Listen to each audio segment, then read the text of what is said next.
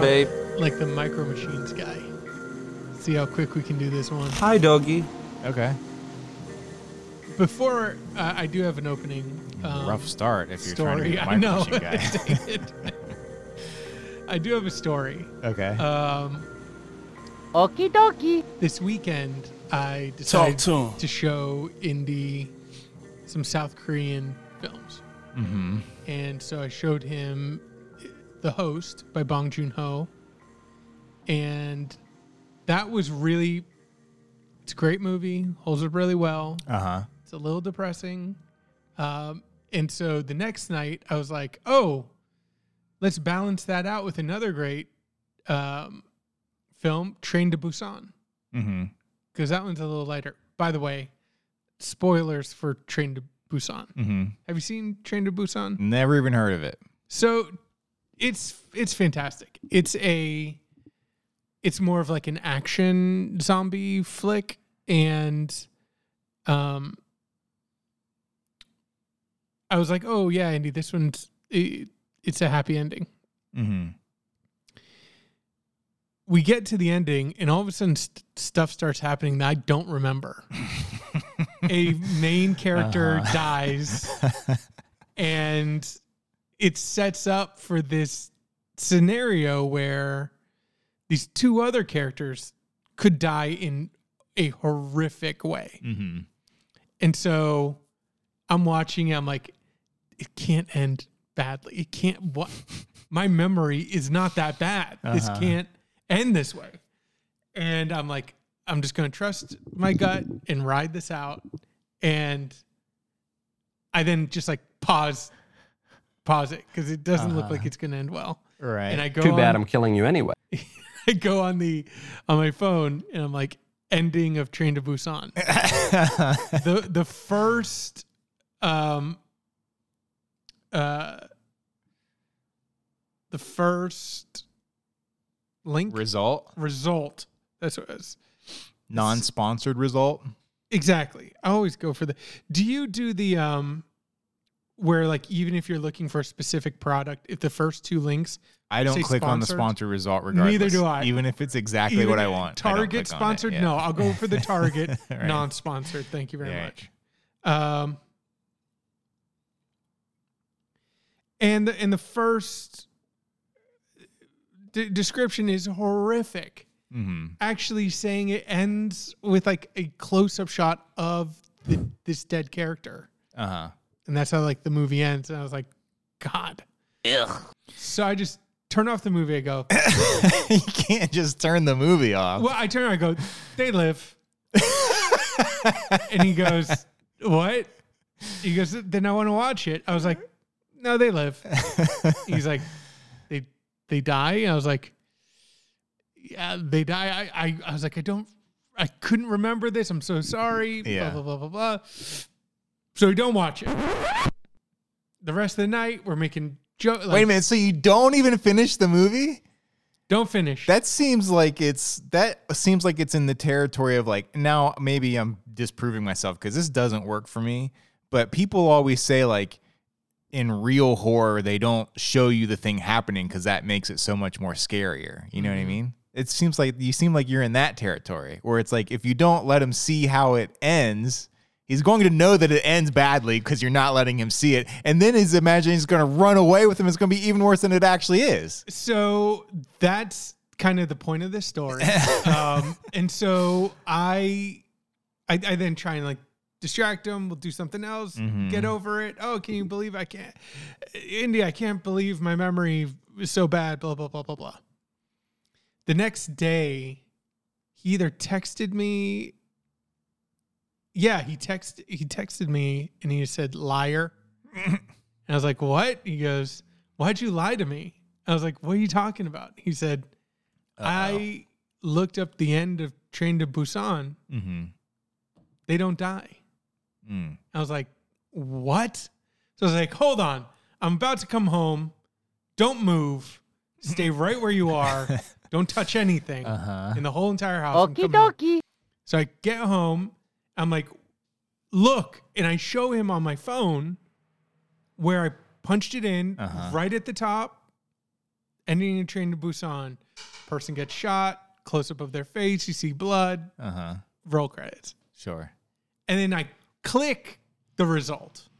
So Mm-hmm. it takes me to the actual site because it just pulled out what I was looking Like for and snippet. highlight. It pulled out a snippet. Yeah. and it takes me to Reddit, and the head of the Reddit post is how Train to Busan should have ended. and then he goes on to describe this just horrific nightmare scenario. Yeah. Like literally the worst thing this person could probably think. I was like, I am so sorry. I this is what I read. I didn't think you wanted to see that. Yeah. So I was like, let's watch. So we watched the end of Train to Busan, and Indy was like, that was that was great. I love that. It's a great, yeah. And he goes, you know, Dad, that really like messed me up last night. I was like, I was like, I am so sorry. exactly. I'm so sorry. I just I traumatized my kid for Yeah. no reason. Right. Because you Thanks don't know to how to use internet. the internet. No, I know how to use the internet. The I internet mean, doesn't know how to be used. It's doesn't know how to present questionable. itself. It's questionable at this point. Um, I went to the eye doctor last week. Oh, Yeah. before the movie. That's right. maybe this will be our segue. Before the movie, I went to the eye doctor, and he, this is a new eye doctor that I'm going to, and it turns out that the prescription, the prescription, in my left eye, completely wrong. I don't know how I didn't notice this, but they were doing the like cover your one eye with my glasses on, and when he when you cover my right eye, I can't see anything. It goes completely blurry. but anyway, so he's looking at my eyes. Um, that's my left eye. My right eye, well, I guess it's my prescription that's doing all the work, right? he says something to me that he says it in a way that like when doctors say stuff to you and they say it to you in a way that like it they're saying it in a way that's like doesn't seem like a big deal Mm-hmm. but then you're like, wait a minute, that sounds like a big deal. And he's looking at my eye and he goes, You have a cataract on your right eye. And I was like, uh, okay. And he's like, It's not, we don't need to do anything about it right now, but I want to, I want to just keep, you know, keep, keep an eye on it. We're going to note it's there, make sure it's not developing into anything. And then he pauses for a second and goes, I've never seen one your I've never seen someone your age with a cataract before. That's wild. And then he just goes about his business. and I was like, well, wait, what does that mean? Like, is it, am I that young? Am I too young to have a cataract? I feel like we're not too young for anything. Yeah, exactly. I feel like if if a doctor or a specialist said I had literally any disease, Right. they could be like, "You have scurvy." I'd Yeah. be like, "Yeah, yeah, we're at the point in our life where, I mean, outside of maybe like dementia, like late stage dementia, I'm too young for that. What if he thought you were a different patient? He's like, "Look, No, he literally kid's- asked me how old I was. 12.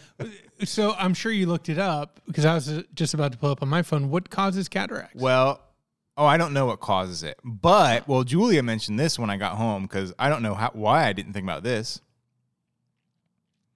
My left, my right eye is the one that I got pesticide in.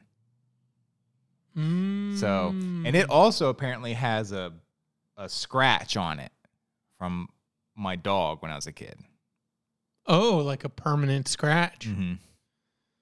That bitch. Was it? Or was it he? No, it was a Oh, dang boy. Yeah, Oh. close. Could have worked. Nope. Bastard. Um. Yep. So after that, we went to go see Beau's Afraid. So after you got diagnosed with an early cataract, Yeah. earlier cataract, I also had my eyes dilated, ooh. which I- is I- supposed to do. It didn't. It did not seem to make a difference. Oh, well, then why'd all. you tell me? I don't know what that does either. I was, I Oh, was, okay. trying, I was all already my head Because like, they did what does that it, and then she was the nurse or the assistant or whatever. like, she don't watch any movies. she was like, yeah, she was like, you might want to wear sunglasses for the rest of the day because your eyes are going to be very sensitive to light. And I was like, uh, I'm thinking like, okay, well, I didn't bring my sunglasses with me because it's raining and it's gray outside, so I left them at home, and I didn't really. I was kind of curious what would happen, but yeah, it didn't make a difference. at all. I mean, maybe that's the thing. It, it was gray and rainy outside, so that didn't matter. And then I'm in a dark theater for Mhm. three hours, so it doesn't matter then. It felt like an hour, didn't it? But it, uh, no, it did not. It felt Uh, the time just flew. Um, but yeah, I was actually expecting something wild to happen and to go in and my eye, my vision be crazy, and then I have to watch this crazy movie. But no, it was completely normal. Yeah, I look over, you have like cartoon eyes. right, exactly. It's Who Framed Roger Rabbit world. You just- Drooling a little bit. Can you imagine if if Roger Rabbit World was real and there could be like a drug where it's like, now listen, we found that this cartoon drug really works for cataracts. Now it will give you googly car- cartoon right. for about an hour, but then it'll clear up. Um, they didn't explore that in the film. They missed. They left a lot on the One of on the, the, bone. one of the few things they didn't uh, explore. Yes. Should I watch that with Indy?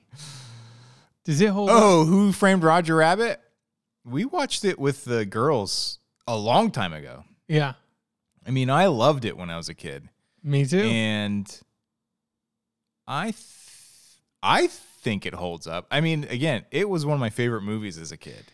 Me too. I I loved it. Uh, I showed him the short, the short film, hmm um, and then we started it. I need to go back to it though. I also watched Speed with him the other Mm. day. Tried Mhm. to watch um, another movie, but just wasn't. I don't know. Internet. Uh, I'm back to like buy physical media. Mm. Buy physical media. Don't trust streaming services. hmm Um, but that movie is rough now. What do you mean? So Rough in what way? You watched it recently, I right? loved it. I loved every aspect of it. Number one, it shows like I loved it as a kid because you get one, you get three films. hmm You get an elevator thriller, you get the main bus movie, hmm and then you get the subway film. hmm just three distinct kind of action set pieces all of them really well developed and you know thought out it's well developed and thought out for like 1990 whatever Yeah, you know what i mean Yeah. and it's a big dumb movie. it's a big dumb movie that's too big especially now when you can watch short dumb movies and better Eh. executed dumb movies But they're fake. They're not actually doing anything. okay In speed, they're blowing shit up. That's why I said Indy. Now, now listen, it has one of the greatest that plane explosion, the cargo plane explosion, Uh huh. all like amazing. Yeah. Still amazing to this day. I was like, hey, yeah, but you know, practical effects, that's one of the biggest things.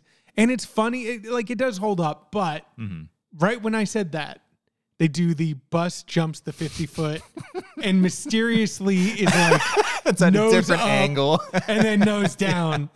And and I was like, yeah, that, that one's a little rough. Then they run into the airport and they show the tires all run over the deflating metal teeth.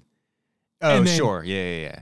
Nothing about the tires again until they want them to shred. Yeah. Literally 20 minutes later, after she's been doing donuts going 50 miles per hour, Yeah. there's also a scene where the bus almost bangs in the back of a cop car and like they slam on the brakes and you see the bus like full stop and then Uh-huh. the scene cuts and it's like we're going 50 again Uh-huh. and they do a sped up scene where they sped the film up Uh huh. it's like Oh, right, They couldn't to get the- make it seem faster than it. Yeah, yeah. so the bus is going and in the background you see like this truck full of cops in the back and all the cops just go Sure. like super fast motion i was like yeah. oh they just pushed fo- fast forward Yeah. and and I was just like, you know, you can't you can't get away with that stuff now. Now you go see an action movie, like I just feel like the level of execution that's demanded of modern directors is at such a higher level than what you needed. I but I would argue that it's not even execution. They're not doing anything. They're making co- video game graphics. Yeah, but on the real stuff, like again the, the the demands of modern filmmakers for action movies Uh huh. I think is like an insanely high bar if you don't just shove everything into a computer and be like, we'll let the computer generate that scene. hmm Um, also, I don't think filmmaking is is done nearly the same way. Where I don't know that you could find like a huge cargo jet that a company is like, yeah, you could blow that up. Yeah. Um. It's fun. Alan Ruck is really great in it. hmm My biggest issue still with Speed is the, obviously the biggest set piece of the whole movie is when the bus jumps the gap in the freeway. And then 20 minutes later, they're just like, okay, now we got to make this subway car jump a gap in a subway. I guess we don't really know what to do. We'll just do the same thing. We'll just, it'll just make it jump and then they'll be okay.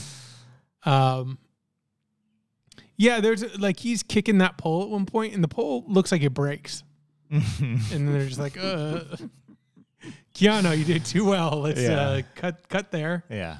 Um, okay, Yeah, I guess there's something to say about having to compete with l- literally being able to create whatever you want with a with CGI. You know what I mean? There's literally no restrictions at all. It Yeah. just is you do whatever you want to do. yeah, which which I think is damning when you do feel like when I watch a lot of modern action films, especially. Mm-hmm. I feel like the idea going in is kind of like everything's been done before. We'll just, you know, Mm-hmm. Do the same kind of story. When it's like, no, you could literally do anything, you know? Like, I don't know. You have any other ideas? It's like, no, we'll just do a spy movie where he punches and shoots a guy at the end. It's Mhm. fine. Yeah. It just feels uninspired. Sure. A lot of modern. Anyway, um, so we went and saw Beau's Afraid. I saw it for the second time. You saw it for the fir- first, and I pushed this on you. I pushed hard. Mm-hmm. Uh, last pod, and then a little bit in the in our texts. And do I want to know what you thought, big picture? Now that you've had we we've had a few days to think about it. Um. Is that a good place to start? Sure. I mean, big picture, big picture. I, I, um, I can appreciate that the movie exists, Okay. and I am, uh, hmm.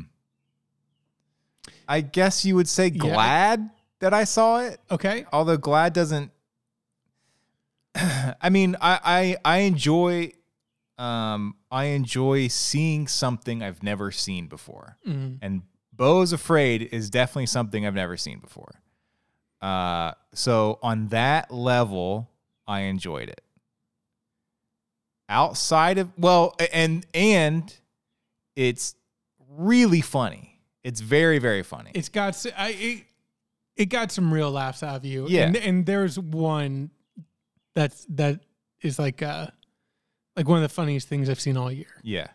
But um without without that which is kind of not fair cuz it's in the movie, right? It's kind of like saying, "Hey, without right. without all the touchdowns, Patrick Mahomes is not really a good quarterback." Well, you, you know, you can't really his take that fundamentals kind of suck.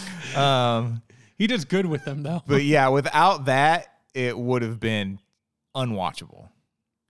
Um the idea that you could have going into a film that like this that maybe even I had going in is like the most miserable experience of your whole life. mhm. And it starts in an in a space where you're like I, I remember I was like, okay, show me something. Because it starts low key. Mhm. He's feeding the fish at Mhm. his therapist's office. They go and sit down and they just start having a little therapy session. But there's a few touches in there that I thought were were good. It wasn't just like dour Mhm. miserableism. But then as soon as he exits that and you see the world that he lives in, I was like, oh, thank God. This isn't just going to be like a miserablest three hour slog. You know what I Yeah. mean? Um, he's going to give you some stuff, some interesting things to look at Mm-hmm. as we go through this journey. And I think it sustains it, but I definitely could see how people could grow weary of it by the end. Yeah, it's it's exhausting, and especially, I mean, humor is so like specific. Subjective. So yeah, especially if if you're not finding it funny in the way I did or in the way it's meant to be, i yeah, I, I I I wouldn't be able to watch the movie. It's it would be un unmanageable. Um, but there is something about I I feel like ninety percent of the dialogue and the exchanges are I guess up until the very end of the movie are are very like lighthearted and kind of playful while everything else around him is going nuts, you Mhm. know? Uh, and so that probably, you know, helps keep it not so. I mean, the movie is basically three hours of. I, I don't even know how you would describe it. Um, because obviously, oh, so going back to our uh, last week's episode, the review that you brought up that I thought was funny, I think ends up being the best summation of how I feel about the I movie. don't have mommy issues. which is that and I, don't, have, mommy issues and I don't have anxiety issues. So not for me. Which is basically kind of how I took the movie. Like I said, I appreciated seeing the spectacle of it. I appreciate seeing something new. Um, and I do uh, uh, appreciate that someone can make this movie. And I would take this movie 10 times out of 10 over the next comic book movie.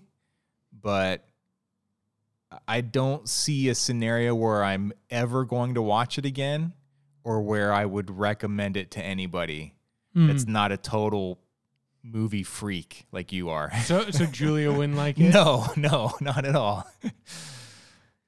Um. Yeah. The I mean the anxiety, I guess the anxiety angle of it is is what is supposed to be kind of like the anchoring or the human element of I guess, which is supposed to be like if you have anxiety issues, this is what you relate to. But it's a 3 hour long unrelenting like anxiety spiral. It's not like a day-to-day life of somebody who has severe anxiety. It is a one it is 3 hours of a nightmare anxiety trip. It, Mhm. and it never relents in that department, which is is what can be exhausting.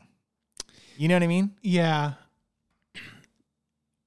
I do have to say, like, on the one hand, for anything, film or whatever, to like scramble your brain, I'm already like, that's an experience that I'm at least curious about. Mhm. Right. And this definitely like does that. Right. Mhm. we both got to the end. This is the second time that I, that I saw it, and I'm trying to look for things. Like now, I'm starting to try and like uh, pick out some things that I missed. Mhm. And we had just like a few minutes to talk at the end, and I just remember babbling, just like not making any sense. Yeah. you know, because I'm Sure. like, because it truly like scrambles your brain. Mhm. You know what I mean? So on the one hand, I feel like success. You know, if I if I analyze like how do I analyze this film or this experience, and then from there I go back to like when you say it's unrelenting, there are still like moments that I can't get out of my head that are like not about a man having anxiety. You know what I mean? Like I I like what? What is a every to me every single second of this movie is Beau suffering some form of debilitating anxiety. Even the funniest moments are bore out of him like being unable to handle anything in modern life. Yeah. So you have you know, you, you have the opening therapy scene, Mhm. which you're just trying to get a handle on things. From there, you have Beau in his world, which to me, it's mitigated. The, the anxiety portion is mitigated by the world. Mhm. There's always something to look at. Someone gouging someone's eye Sure. out. There's birthday boy stab man. Right, but all of that stuff, right, uh, is filtered through Beau's perspective. Like none of that stuff is actually happening. That's just how he feels walking through the world. Exactly. But like the world that he lives in gives you visual, like a visual feast. Right, but what I'm saying is that is unmanageable. That's like un, like if that w- if that is what living with severe anxiety is about. If this is three hours in the life of someone with, sev- there would be no one in the world with severe anxiety because you would kill, kill yourself, yourself, yeah. after two days. I just finished a book that I heard about called The Blind Owl, hmm which is like banned in Iran, written in like the 30s. And um I heard there was like beautifully written and just you have to read it. hmm And so it's short. So it's like, okay. I grabbed it and it ends up being like I, I then watched some people talk about it, and apparently one of the reasons why it was banned is it spread like suicides. hmm And the author himself committed suicide hmm because the book itself is just so bleak and kind of bizarre but beautifully written where it's like not making sense but it does make sense hmm so i get what people are are getting out of that book but for me i just found it like an unrelenting Yeah. view of a serial killer's mind basically and it's one of those things where you're like, oh, I would, that sounds interesting. I'll read that. And then you read it and you're like, that's not, that's too much of what I wanted. Yeah. You know what I mean? yeah. And so I got to the end and I was like, I totally get it. But like, God, God, I can't imagine like actually being in that mindset. hmm I can't imagine writing it. I can't imagine being a person and it feels real like Yeah. without without even needing to like understand the science behind like serial killers and stuff like that. I was like Mhm. the blind owl feels like a textbook. Sure. Yeah. Um Beau is afraid feels like a ride. Like I sure. yeah, I get on Beau is afraid, and I'm not feeling like, oh, this is a person going through a nervous breakdown spiral. I I say, yeah, he is, but then I also am being acknowledged as an audience member and being given just so many little things. The humor in it, like you said, is huge and something that you can't discount. But also just like the visual language, like you can tell that Ari Aster put a ton of thought into the design of his movies. And I would compare it to like a Yorgos Lanthimos movie. hmm On the one hand, you have Killing of a Sacred Deer, which is also like elliptical and dark and dreamlike, hmm right? But you get to the end, I get to the end of Killing of a Sacred Deer and I'm truly exhausted. Yeah. Yeah. Yeah. For sure. I get to the end of Beau's Afraid, and I'm like, I'm like cackling. You know what I mean? Like, Yeah. so I, I just, I just don't know that people. Get, I get what people are saying when they're like, "Oh, I can't recommend it." I can't. I'm like, you could because it is a ride. It's more of a ride than kill. Like, I would recommend Beau's Afraid over Killing of a Sacred Deer. For sure. I was 100% of the definitely time. not as tired at the end of Beau's Afraid as I was at the end of Killing of a Sacred Deer. But by the end of Beau's Afraid, I was ready for it to be over. It was a it was t- for me just content matter aside, a little too long. Maybe take 20 or 30 minutes off the movie, you know?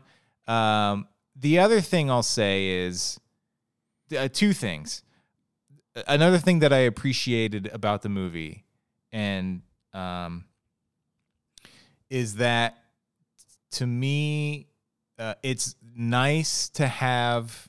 It's sort of nice to, I guess, not acknowledge, but to know that Ari Aster is like actually a really good. You know what I mean? Like he's legit. Like Hereditary and Midsommar weren't flukes. They he's not he's not uh, constricted to just the elevated horror, whatever it's called. He can do other things, and he has a really good like um sense like visual sense like uh, of things that will look interesting you know what i mean like the the entire woods section was visually great and just the ideas were really good you know what i mean? Um, so i really like that. What what i'll say about the movie is it has a some sort of um s- some sort of element to it that it uh, my best comparison is um the last season of party. Down. Um with maybe S- search party. Okay. the last season of search party which is 10 episodes of just the most random stuff happening apocalyptic blah blah blah blah blah i really didn't like it at all. And and and it's because it just to me it just felt random. It just felt like and you know listening to the directors they had an idea of what they wanted to do blah blah. Uh, for whatever reason i don't get that feeling with Beau is afraid it felt very purposeful to me and so that's I- guess one of the reasons why i can I, I I can appreciate it in a way that I didn't appreciate Search Party. Um, but it, it definitely, you know, is doing something on purpose.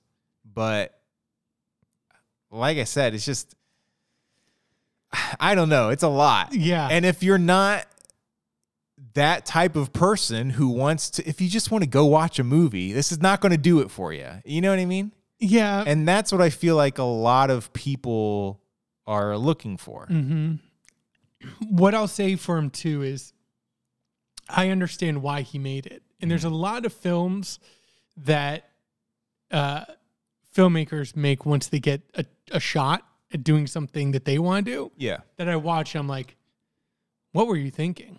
Like, Mm-hmm. you had to know this is Darren Aronofsky making a hundred million dollar Noah movie. you know what I mean? He just had to know, like, yeah, I, I, I'm totally taking someone for a ride here. Yeah. You know, and I understand, again, he had a, a take on it and it means a lot to him. And there's at least one good sequence in it. But the movie itself is like, Mm-hmm. I don't know, man. You really thought this was like going to put you on the map? You know what I mean? Um, and even Babylon, Damien Chazelle, Mm-hmm. like I like Babylon, okay, but yeah, man, you you got your shot, and it's like Hollywood transitioning from silent movies to talkies. That, that- that's Who the gives a shit? like at your Yeah. core that's the that's the one that you got for Right. everybody I, I don't know man like and then you look back at some of these movies and you're like i really love first man. Like i see more heart in first man or like Uh-huh. even whiplash had more kinetic energy. And then babylon again i liked babylon Yeah. but as your shot i just don't get it. Ari aster i watched Beau's afraid. I was like i completely get why he did this. Yeah. and it is number one to differentiate himself.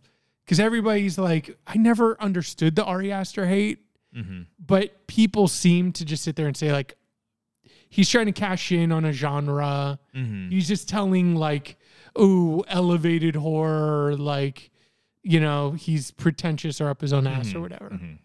then he makes this and it's like yeah every iteration every kind of genre and movement of his film like looks gorgeous Mhm. it looks beautiful the content too is funny like Mhm. legitimately laugh out loud funny Mm-hmm. and he put that all in this super long film i- as a total flex and i totally get it you know what i mean Sure. like that that to me is watching that as an executive i'm like give him 100 million dollars Mm-hmm. because he understands what he's doing in this medium whereas i think other filmmakers again maybe going back to darren aronofsky a little bit is just kind of like he's lost the thread man Mm-hmm. you know now he's doing the whale and like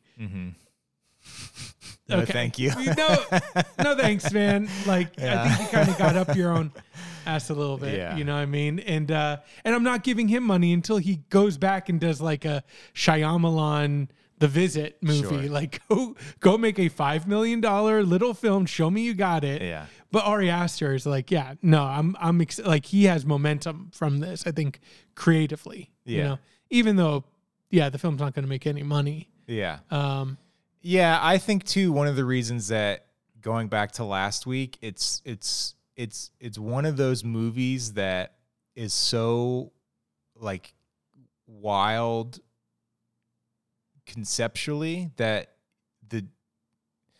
the jokes write themselves. So it makes it easy for people to try and dunk on it or or or make fun of it online because you can just say um yeah you can you can just say it's about a guy who thinks he's going to uh, die if he comes. And that's the joke. That's the entire joke. But when you watch the movie it's like okay i get it now you know? And and and it's kind of like it's just one of those movies like uh, lighthouse is probably a movie like that right? It's about two guys who are s- stuck in a lighthouse and then one of them has sex with a mermaid and you're like what? You know? And but when you put it in the context of the movie it's great. It's great. yeah. Yeah. so there's there's still stuff about that. I i think okay so my I think probably my favorite visual joke of the movie is the help me guy. And the specifically the moment where he gets chased into the convenience store by this guy who's screaming help me. And then he's just in there just trying to try to buy a bottle of water. And then when it cuts back to Beau and you just see in the background he's just smashed up against the window. And he's just going help me help me help me, help me. so funny that was great That's great. um, but the the big dick thing at the end. I mean, I guess the point is, it's not meant to be subtle, yeah. but it's so not Yeah, subtle. yeah. It's like, all right, I this is a little bit too much, you know? Yeah, yeah. I can I can definitely like I think I agree with you. I think if I had to sit down and again saying in terms of visuals and things, show me everything that you got. Mm-hmm. I love it. Yeah, the dick monster at the end to me was a little and the reason why it didn't work is I think it was so literal. It was so on the nose. Yeah.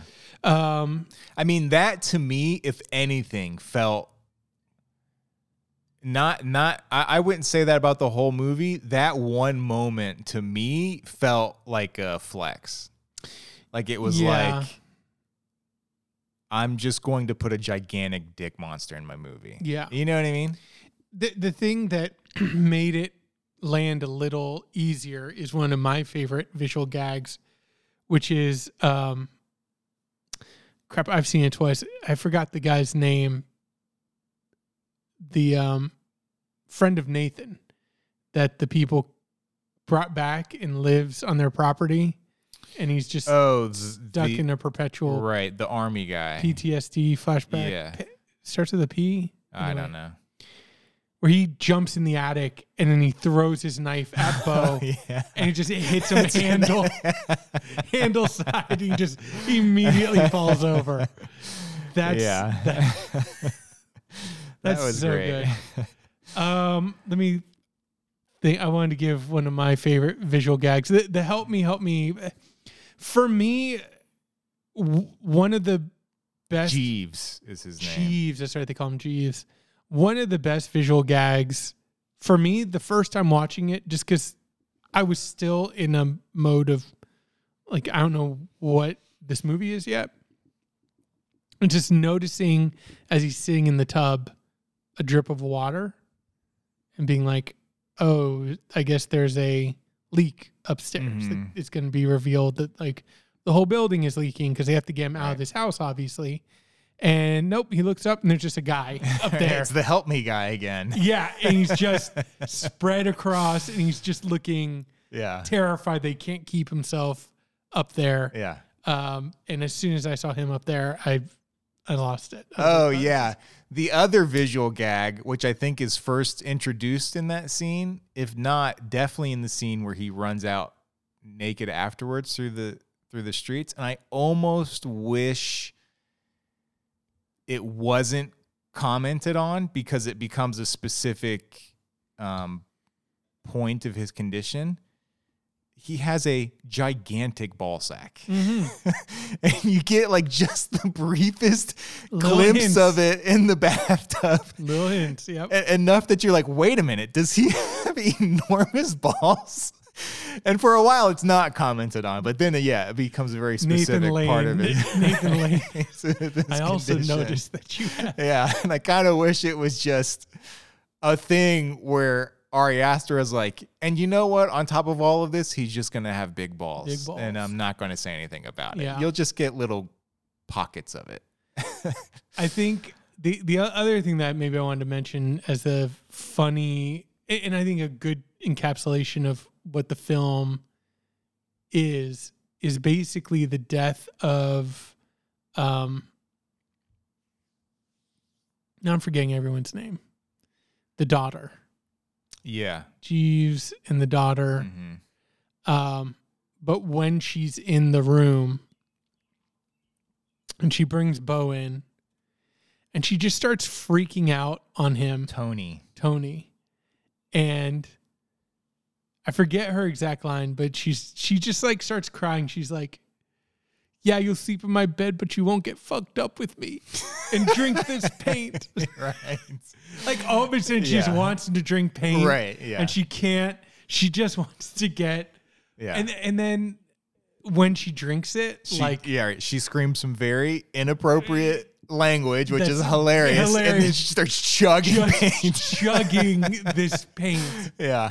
and it's horrifying yeah. and hilarious. and visually like so crazy looking but like how do you even think like the colors and the the way it's composed and shot it's just wild To- yeah, to me, that's that. That's it. It's like, again, I, I kind of mentioned that I feel like you could watch Succession after it's all done by just w- watching the top ten episodes, mm-hmm. and that would tell you the whole story. You don't have to see everything. I just feel like Beau's Afraid is just one of those things that if you're hanging out with me at night and the conversation has died down a little bit, I'm sorry. But I but I might be that person that's like, Uh, have you seen Beau's Afraid? Let me Right. show you this one scene. yeah You, ju- you just gotta see this one scene. Like, I, I feel like that. uh His time in the house is like a, a great short film. yeah um so two things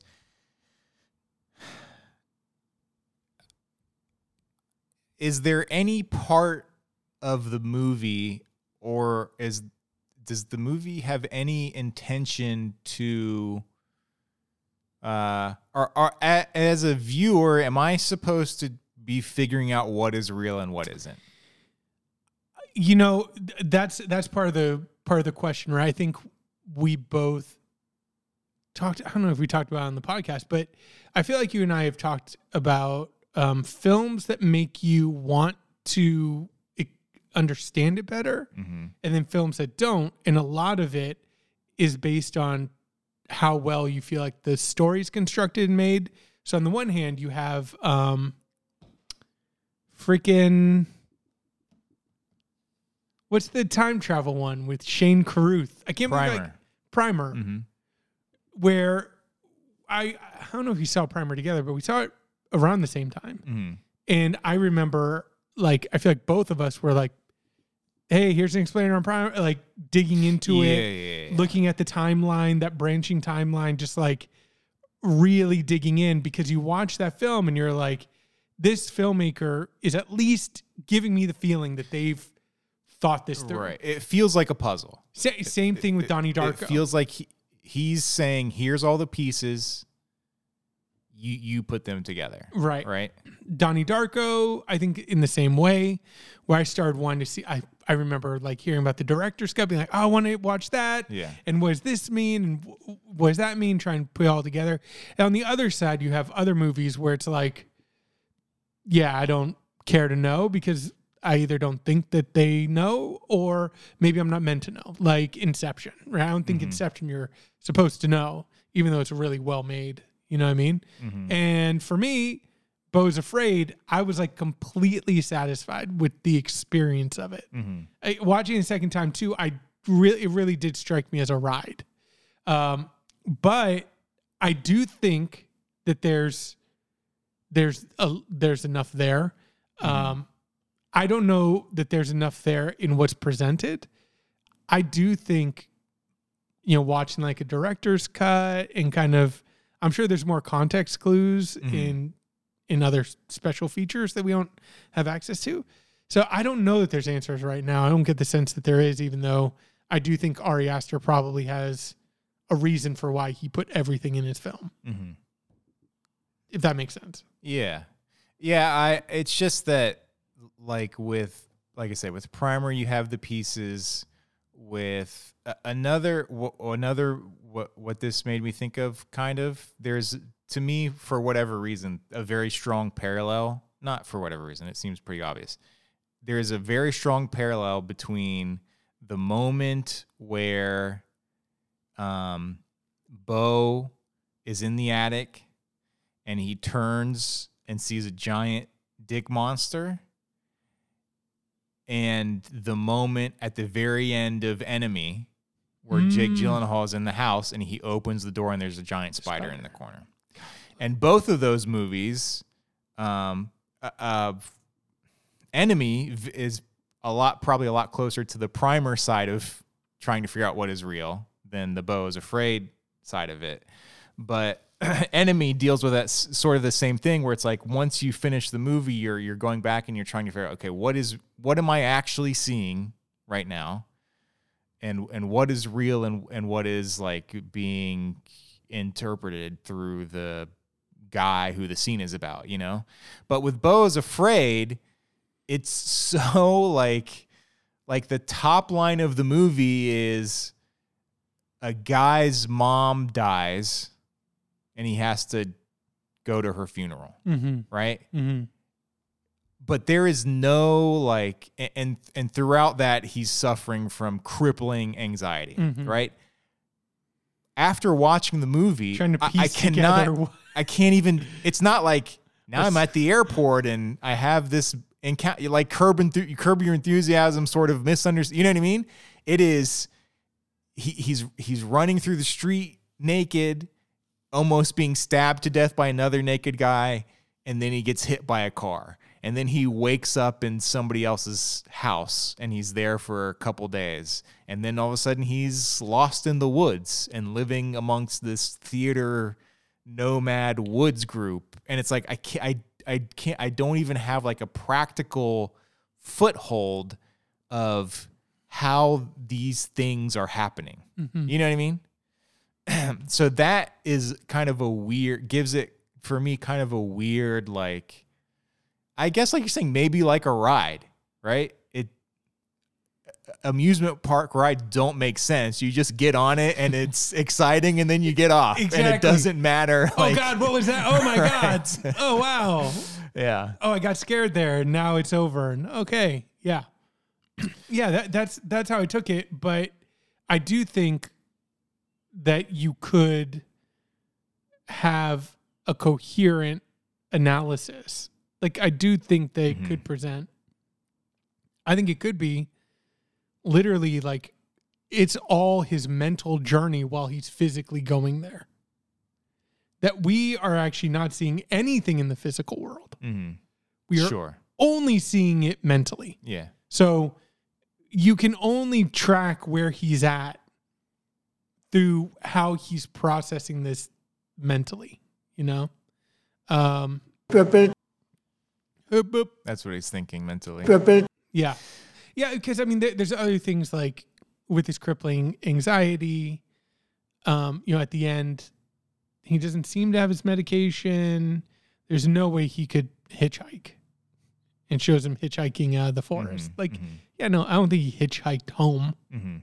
Um, but I think maybe that's all referencing how he feels when he's traveling. Mhm. Like he could have a ticket and be in a safe environment, and he's still going to feel like, basically, I feel like I'm hitchhiking.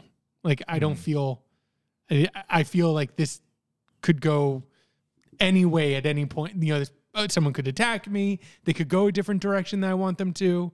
Like again, I think it all maybe makes sense emotionally, mentally, Sure. not physically. Um, Okie dokie. one other thing I had. Do you have anything else? Um, really. qu- So I wanted to talk about the ending really quick because that's what stood stood out to me the second time Okay. when his mom comes out, S- and The oh, s- so you're talking about like from from the house monologue onward, not from the trial. not from the trial necessarily. I will say that I think the trial is feels the most gimmicky as well. I liked it and I liked the visuals. Like I liked seeing Beau in the middle of a crowd while I'm in a crowd watching. Yeah, visually it was. Visually- that's, and that's kind of what I was trying to say before. Like just visually, to strip everything else away, context, whatever else, it just is a, a striking image. You know. Yeah, yeah, striking image and and a great and ag- again, I hate the people who say whether it's obvious or whatever of like what it feels like to suffer from guilt. Like Right. Everyone's the- the- judging you. Yeah, Right. and and the defender doesn't have a microphone. He has like one eight hundred defense over there. And then he just gets and he just gets murdered Yeah. anyway. like it's not even a, a, a real Yeah. defense. Like all of that. Like I'm sorry, but it's all it's funny. Like Yeah. relax. I know. Ooh, it's, it's so obvious. I Right. get it. Um, but uh, the the mom stuff is so terrifying, Mhm. and Patti LuPone like kills it in a Mhm. way where at that moment you should really be done, like checking out. But when it shifts from him being like soft spoken, having all of stuff happen to him, to like him finally confronting the source of his anxiety, Mhm. it like I I still have chills. Like Mhm. just thinking about that that that that whole showdown. You know what I mean? Mm-hmm. And the way his therapist comes out, Yeah. um, the grin on his therapist's face. The therapist is wild looking. Yeah. wild. And That was a question I had because in the beginning he's sitting in the chair and he has a very specific way he's holding his hands. yes, Is that a direction or is that a choice that he's making? It's it so stood out to weird. me too. It, I know exactly what you're talking about. It's every way that he manipulates his pad too. yeah.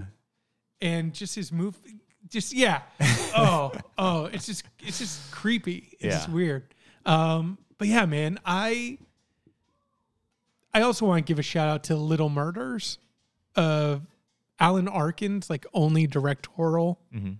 but little murders is also like just completely wild. But it's not about anxiety. It's just like a satirical look at society and these characters. Mhm. um but yeah i love little murders. It made me it made me think about that as well. So, Beau getting blown up at the end of the trial is what? Is that him overcoming his anxiety? Is to me, I guess, a, a very uh, straight ahead level. It feels like he loses, right? Like he 100%. confronts his mom on that anxiety, and he doesn't Loses. overcome it. He's he gets blown up. No he gets he gets annihilated yeah, you know yeah, the other thing too is you can hear him struggling underneath that yeah. i mean really Oh, right, right, right. After he gets blown up. yeah you mean. like Mhm. like you you wish that he just like d- you know um dissolved. Mm, Like, but no, he's still suffering mhm. as he's going out. you also though have things like I noticed this time in the beginning when he leaves the therapist's office, he's walking through, you have the kid with the big AR in the background. Then you have a little kid playing with a boat and the boat like flips over Mhm. um, as his mom pulls him away. And then Beau goes and buys the figurine for his mom. That to me is like meaningful. Do I know exactly what it means? No, but I do think it's predicting his like future. Like Mhm. he's he's not going to get out of this. He's going to uh succumb to the waters of anxiety and depression and Mhm. guilt. I mean, really, it's it's about guilt almost more than anxiety. That's what the therapist writes at the very beginning too. Like, Right. guilt, Guilty. guilty. Question mark. Or Yeah. no, just guilty. Yeah, just ju- just guilty. And then at the end, he is proven guilty. Like, Mhm. um, there there are things where I wonder, like, I want, did he choke his mom? like, Mhm. Like those are the things that I do wish I knew. Mhm. Um, but I took it as all him internalizing things. So he did something equivalent to, in his mind, attacking her, Mhm. which in real life could have just been him going, merp, merp, burp, burp, burp. Mama, no. Exactly. Hamburger. Yeah. Um, one last observation I had while watching the movie. Not an observation, I guess. This is a question. What in the world is going on with Joaquin Phoenix's body? is does he manipulate it to look it looks so strange. and I know that for uh, when Joker came out, there was a clip I saw where either he or um, Todd, what's his face, Phillips. Phillips was talking about how he very specifically would manipulate his body in a sp- certain way.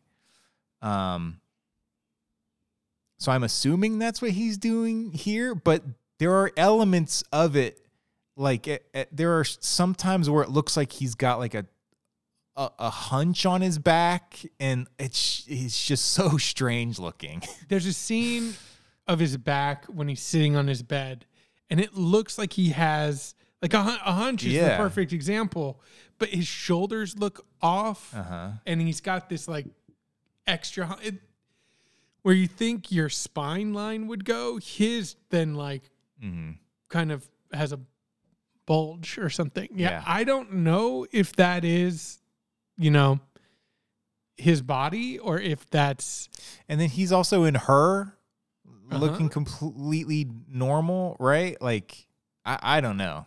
That was obviously a while ago, but I kind of just want to see him standing still for a couple minutes. Can you just get naked and just stand still? Let me. I'll walk around. You don't even turn. Right. I'll walk around you. I just want to see and understand your body. yeah. Hold up. All right. Okie dokie. Yeah, Beau is afraid. I don't. I I think it's a cop out to say it's not enjoyable. It's a three hour panic attack. It's What a stupid message. Yeah. It's a ride. Yeah. I say go have some fun with it. I think I think it would be a good I'm glad I saw it on the big screen. Mm-hmm. I think it would be like a good casual at home, get some snacks, get comfortable, No, no way. throw on Beau's Afraid. If you're a total film freak, then go watch it or watch the movie. so, but you would say that just still straight off the bat, like only film freaks would Mhm. go see Beau's Afraid in theater and be like, I like that. hmm I don't think Julia would like it. I think that's maybe my barometer. Someone who is not a movie freak, but not like general audience, right? Has more elevated taste than the general audience, but is not like obsessive about movies. Mhm. I don't think she would enjoy it.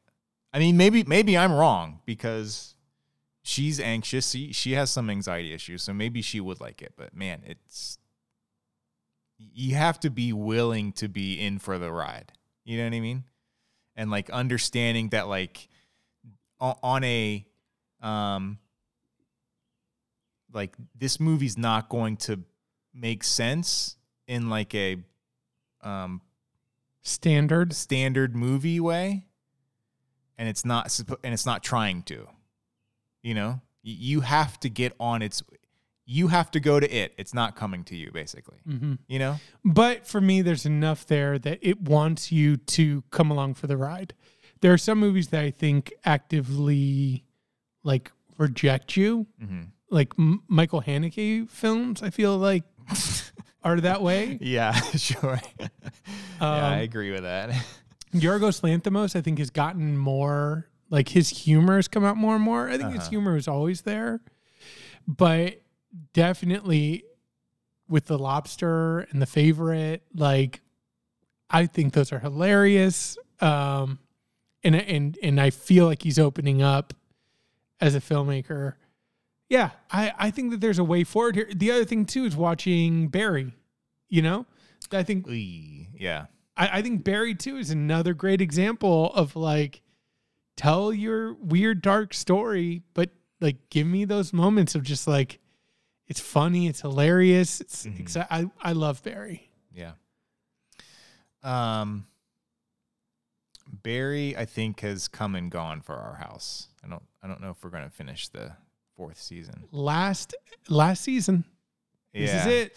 I mean, we watched the first two episodes. Uh, I've never been that into it. We watched the first two episodes, and Julia, I don't think she cared for it. she likes And NoHo Hank, right? I don't think so. And um, it has not come up since. Okay. So I the the last thing that I want to say, I'm a little sensitive too because I um I think NoHo Hank sometimes can be a little bit too much. mm, I finished The Passenger by Cormac McCarthy. Mm-hmm. And that's the other thing. This is wrapping up Beau's Afraid.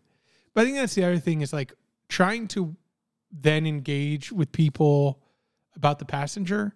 I get the same feeling. Like it's the same or can be the same, like dismissive. Oh, it's challenging or it's hard or whatever. But it's like, I don't know, man. There, there's a lot there. Like I get that some of these things ask you to come to them Mm-hmm. but there there's also i think enough there that if you're at all curious go for it i don't think you have to be a film freak i don't think you have to be like a Mhm. book freak Mm-hmm. or an ex- existentialist like junkie to like read cormac mccarthy Sure. but yeah when you read it it's like yeah the passenger doesn't have a plot you know Mhm. not the point Yeah. it can still be good. I feel like there's a disconnect. So I'm a little on edge. I feel like with Beau is Afraid and The Passenger, I, I'm just seeing a lot of people who are just like falling back into standard cliches of reviewing Mm-hmm. and not actually, in my mind, like attempting to onboard with the film or with the book. Yeah. Yeah. I just want to be like, yeah, maybe give it a little extra effort. Or if you're not the right person, is there someone else on staff or someone else that you can maybe just don't make the YouTube video then? I don't know. You know what I mean? Like, Sure. uh, again, I and, and I want to stress this. I'm not saying let people enjoy stuff. Don't like be negative. That's fine. Mhm. Just like be thoughtful. If you find yourself watching Beau's Afraid and just falling back and being like, I don't know, man. Uh, Mm-hmm. uh, I, I was pretty checked out 15 minutes in. Uh, okay. Yeah. Be, be thoughtful with, with things that have been thoughtfully created, right? There you go. There's you, the you don't have to be thoughtful with uh, the gray man or, you know, whatever else. The Lace Marvel, Right. Quantumania. Um, last thing, I have been mainlining Inscryption. Kaycee's mod. Have you played the challenge See, mode? I haven't played Kaycee's mod oh yet. man, it's just the first act. Basically, there's some tweaks to it, so you can't uh, abuse it in the way you can the first act. Get the squirrel upgrade where There you is no squirrel upgrade. Yeah. That's one of the things. but yeah, I, I can't stop playing it. And um, Julia is playing through it. She's on the second, she's like right at the end of the second act. And watching her play through it has really reinforced for me how bad the second part of the game is. And the only reason the third part of the game is acceptable is short? because it's it's like it's getting you it's it's giving you like whiffs of the first act and that's all you want. You just want the first act over again and because this the third act is like a hybrid of the first and the second you're like well i guess since i'm not getting the first one back i'll take it you know? At least i don't have to play that shitty second part again. But I, the second part really did not work for me and it it almost um it almost made Julia stop playing the game. She Mm. actually did quit last night, but then today she started playing again. Picked it back up. So Yeah, I mean, I I do think like that game is definitely definitely made with a deeper intention than making a a playable video game. He's trying Sure. to create an experience, and I think that's what the second and third acts are. mhm. I think with Kaycee's mod, that's him kind of letting you know, like, I know what the real game is. Right. The real game is the first act. yeah, But again, with what they wanted to do with the world building and geocaching and right. and and the world building of it, which I respect, is second and third. But I, do, I don't think like you're missing out if you play the first act and you go, oh, can I just play Kaycee's mod now? And like, hmm yeah, th- to me that that's as much Inscryption as finishing out the outside the game narrative. Sure. Yeah, conceptually, I do really like the whole package, the video clips, the second act, the third act, everything. Practically playing a video game, speaking, just give me the first. Just give me the first. Exactly. I I and I think I don't know. I can't speak for the developer, but I feel like they they'd understand that. Yeah. Okay. Okay. Um Indy's playing through Breath of the Wild, getting Uh-huh. geared up for Tears of the Kingdom. Right.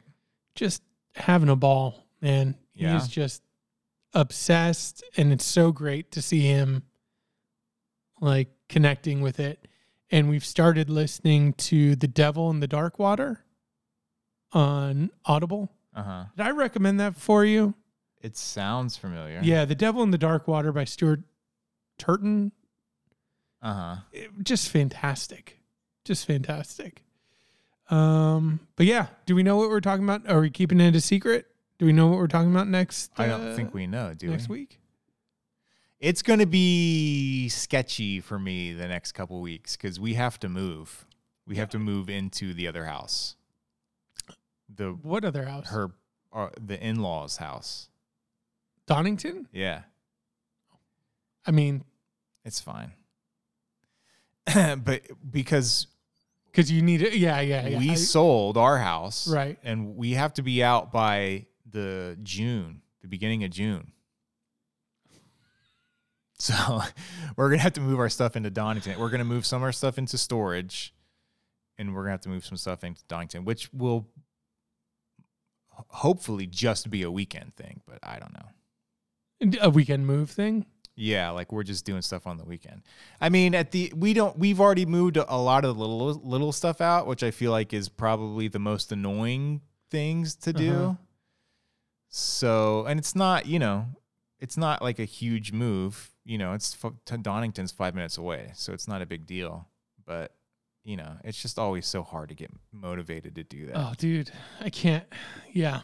Um. Okay. Well, yeah. I mean, and maybe we can do virtual if that helps. I don't know. But I don't is there anything what is there even to talk about? Talking about. Yeah. There's always. always Redfall?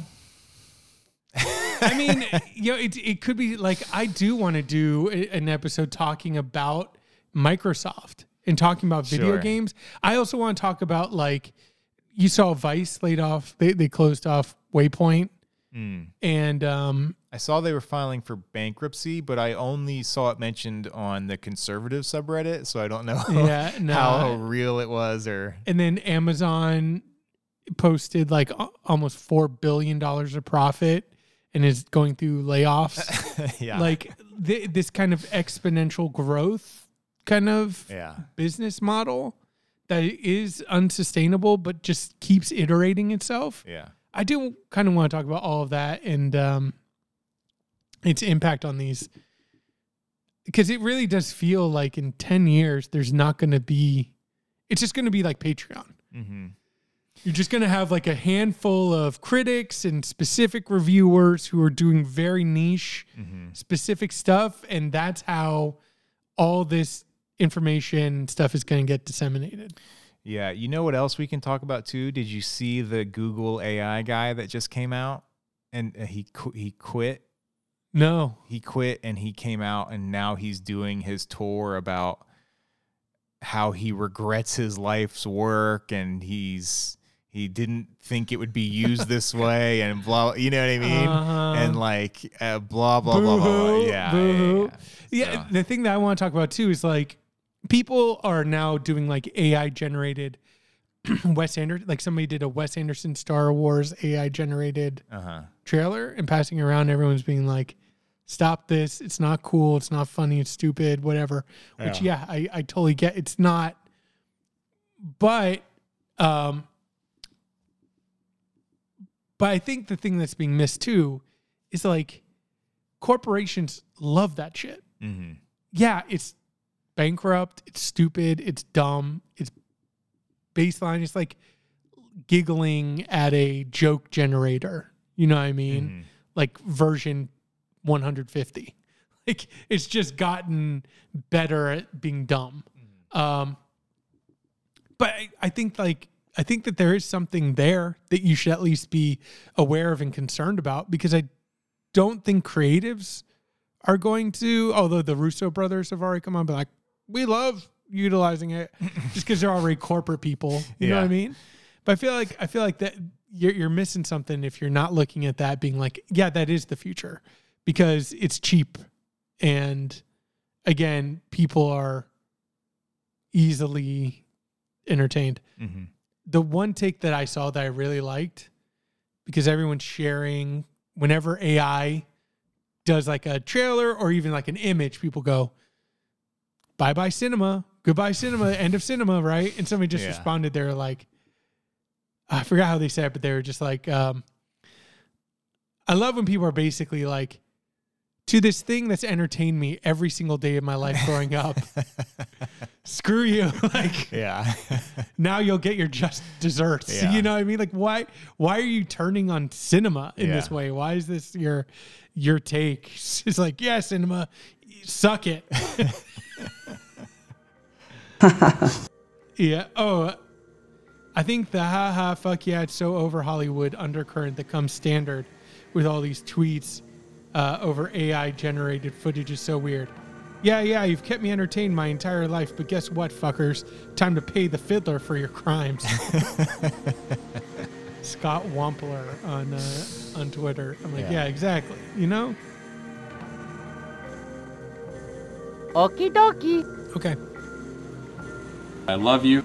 Bye bye. Bye. I love being your tile coach. Bye bye. Bye bye. Bye bye. Bye bye.